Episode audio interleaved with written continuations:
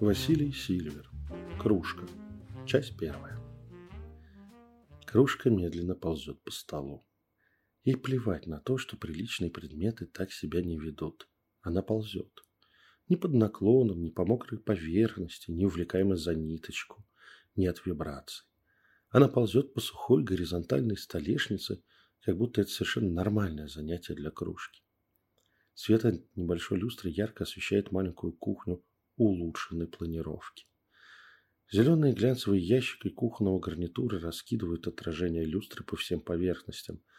Два желтых энергосберегающих огонька множатся и размываются в далеко не зеркальных створках полок, варочной панели плиты, в лишь слегка стыдливо прикрытых полупрозрачным тюлем стеклах окна. Чашки тоже пляжет отражение этих двух огоньков. А чашка ползет к краю с суицидальным упорством не обращая внимания на три пары глаз, пристально следящих за ее рывком к саморазрушению. В последний момент, почти уже за краем стола, мужская рука подхватывает чашку, не давая ей с блаженным ужасом устремиться к жесткому кафелю пола. Она спасена, но вновь, чувствуя свободу, заняв место в середине стола, начинает с нуля свой путь к краю. Вась, вот такая хрень у нас периодически творится. Как-то обреченно говорит девушка, закутанная в домашнюю юкату. Она умудряется сидеть, подтянув под себя ноги так, что их существование может лишь догадаться по складкам одежды. Зато тонкие руки оголены примерно до середины плеча. Замысловатая вязь цветных татуировок берет начало у нее на запястьях, плавно поднимается под, по предплечьям, охватывает плечи девушки и ныряет в короткие рукава этого варианта японской домашней одежды. Черные волосы собраны в хвост на затылке, демонстрируя красивый высокий лоб. Девушка не очень внимательно контролирует запах японского халата и периодически дает взгляду окружающих упасть на кружева ее бюстгальтера. Ее соседка, шатенка с каре в домашнем спортивном костюме, завороженно смотрит на новое путешествие кружки к краю стола и своего существования как целого. Она видела это уже сотни раз, но для нее это зрелище продолжает быть нереальным и сюрреалистичным. Широко раскрытые васильковые глаза на чуть полноватом лице и маленький приоткрытый в удивлении ротик с пухлыми губками демонстрируют всем степень ее испуга и восхищения происходящим. Оль, как я понимаю, это не только кухонно-чашечная история. Я обращаюсь к брюнетке, вновь поймав чашку суицидницу уже за краем стола и пристально ее разглядывая. Да, предметы ведут себя странно по всему дому. Сами выключаются и включаются телевизоры, компьютеры. Музыкальный центр пришлось просто обесточить, так как он периодически будет весь дом, резко включаясь на полную мощность. Ольга смотрит на меня и задает так интересующий ее вопрос. С этой хренью можно что-то сделать? Достало. Реально. Как водится, чертовщина в квартире развивается постепенно, но неумолимо.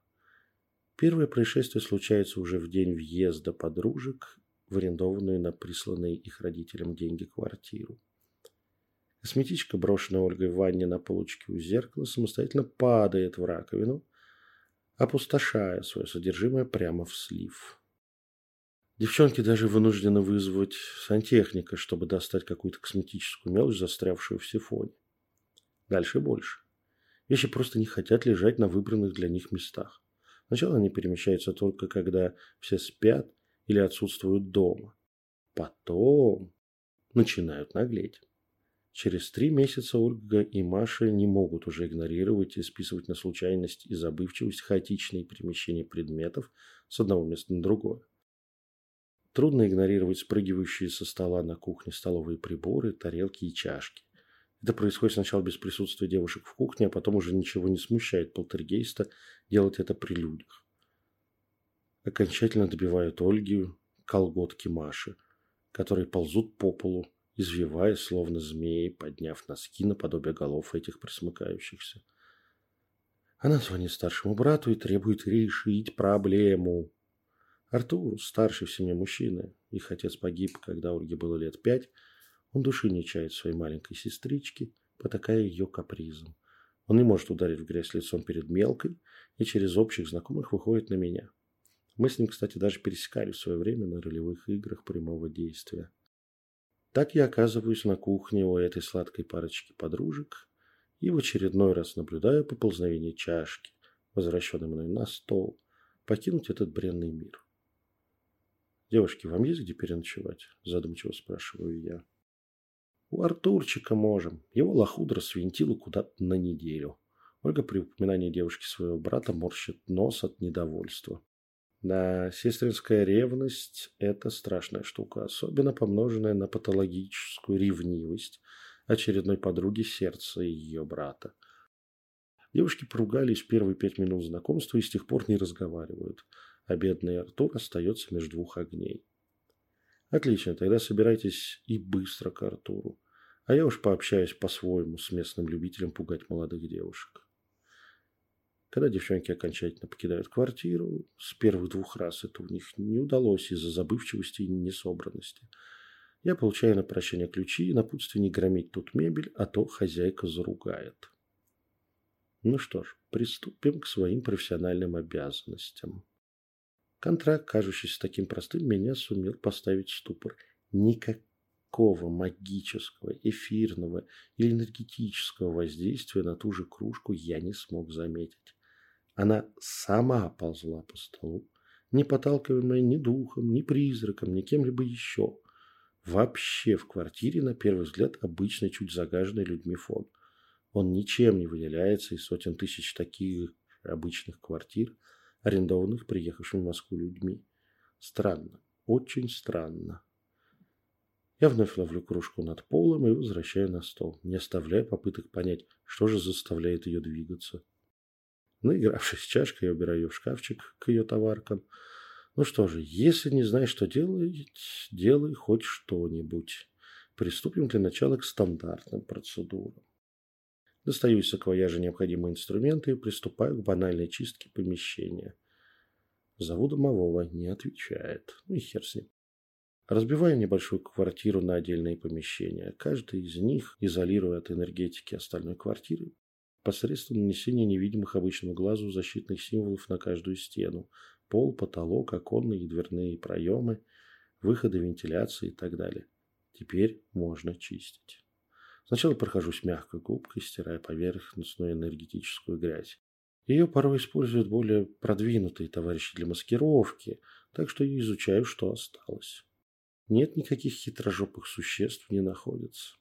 Я спокойно начинаю комнату за комнатой зачищать уже более жестко. Спальня Маши готова. Спальня Ольги готова. Кухня сделана. Ванна и туалет энергетически отдраены. Коридоры, прихожие зачистил. Что там по протоколу? Обновить защиты квартиры и жилых помещений? В каждом секторе выстраивается своя собственная защита. Дальше формируется внешний барьер – Теперь сводим все это в единый комплекс защитного плетения.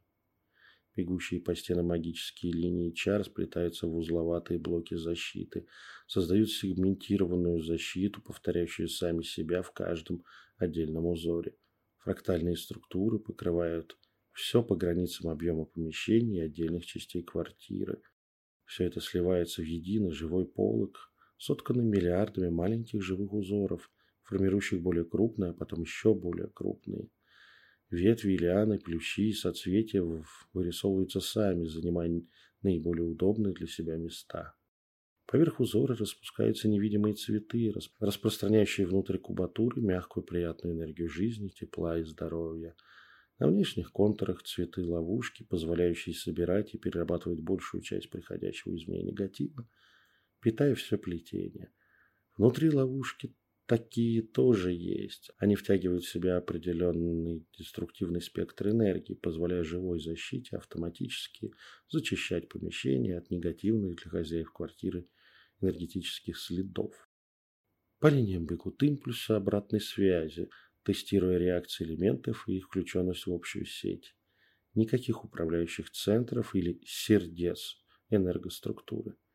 Сетевой принцип реагирования – где каждый элемент соотносится с другим, выдавая нужный всей сети вариант. Он может меняться, перестраиваться подгонять себя под новые задачи и разный энергофон. Гибких сотах мельчайших кластеров плетения равномерно накапливается опыт и появляются новые варианты реакций. Они передаются не информационно, а структурно к большим кластерам, которые в свою очередь влияют на структуру всей защитной колонии псевдоживых энергоструктур. Природный принцип обучения нейросетей идеально подходит для таких магических конструктов, а заложенный в каждый микроскопический отрезок плетения сигилы и сплетения чар дают подключение к эгрегориальным энергетическим каналам, обеспечивая постоянный приток дополнительной жизненной силы, позволяющей отстраивать обратно всю структуру из любых остатков даже поврежденной защиты. Ух, сделано. Теперь я спокоен за защищенность и чистоту пространства. Вернемся к чашке. Продолжение следует.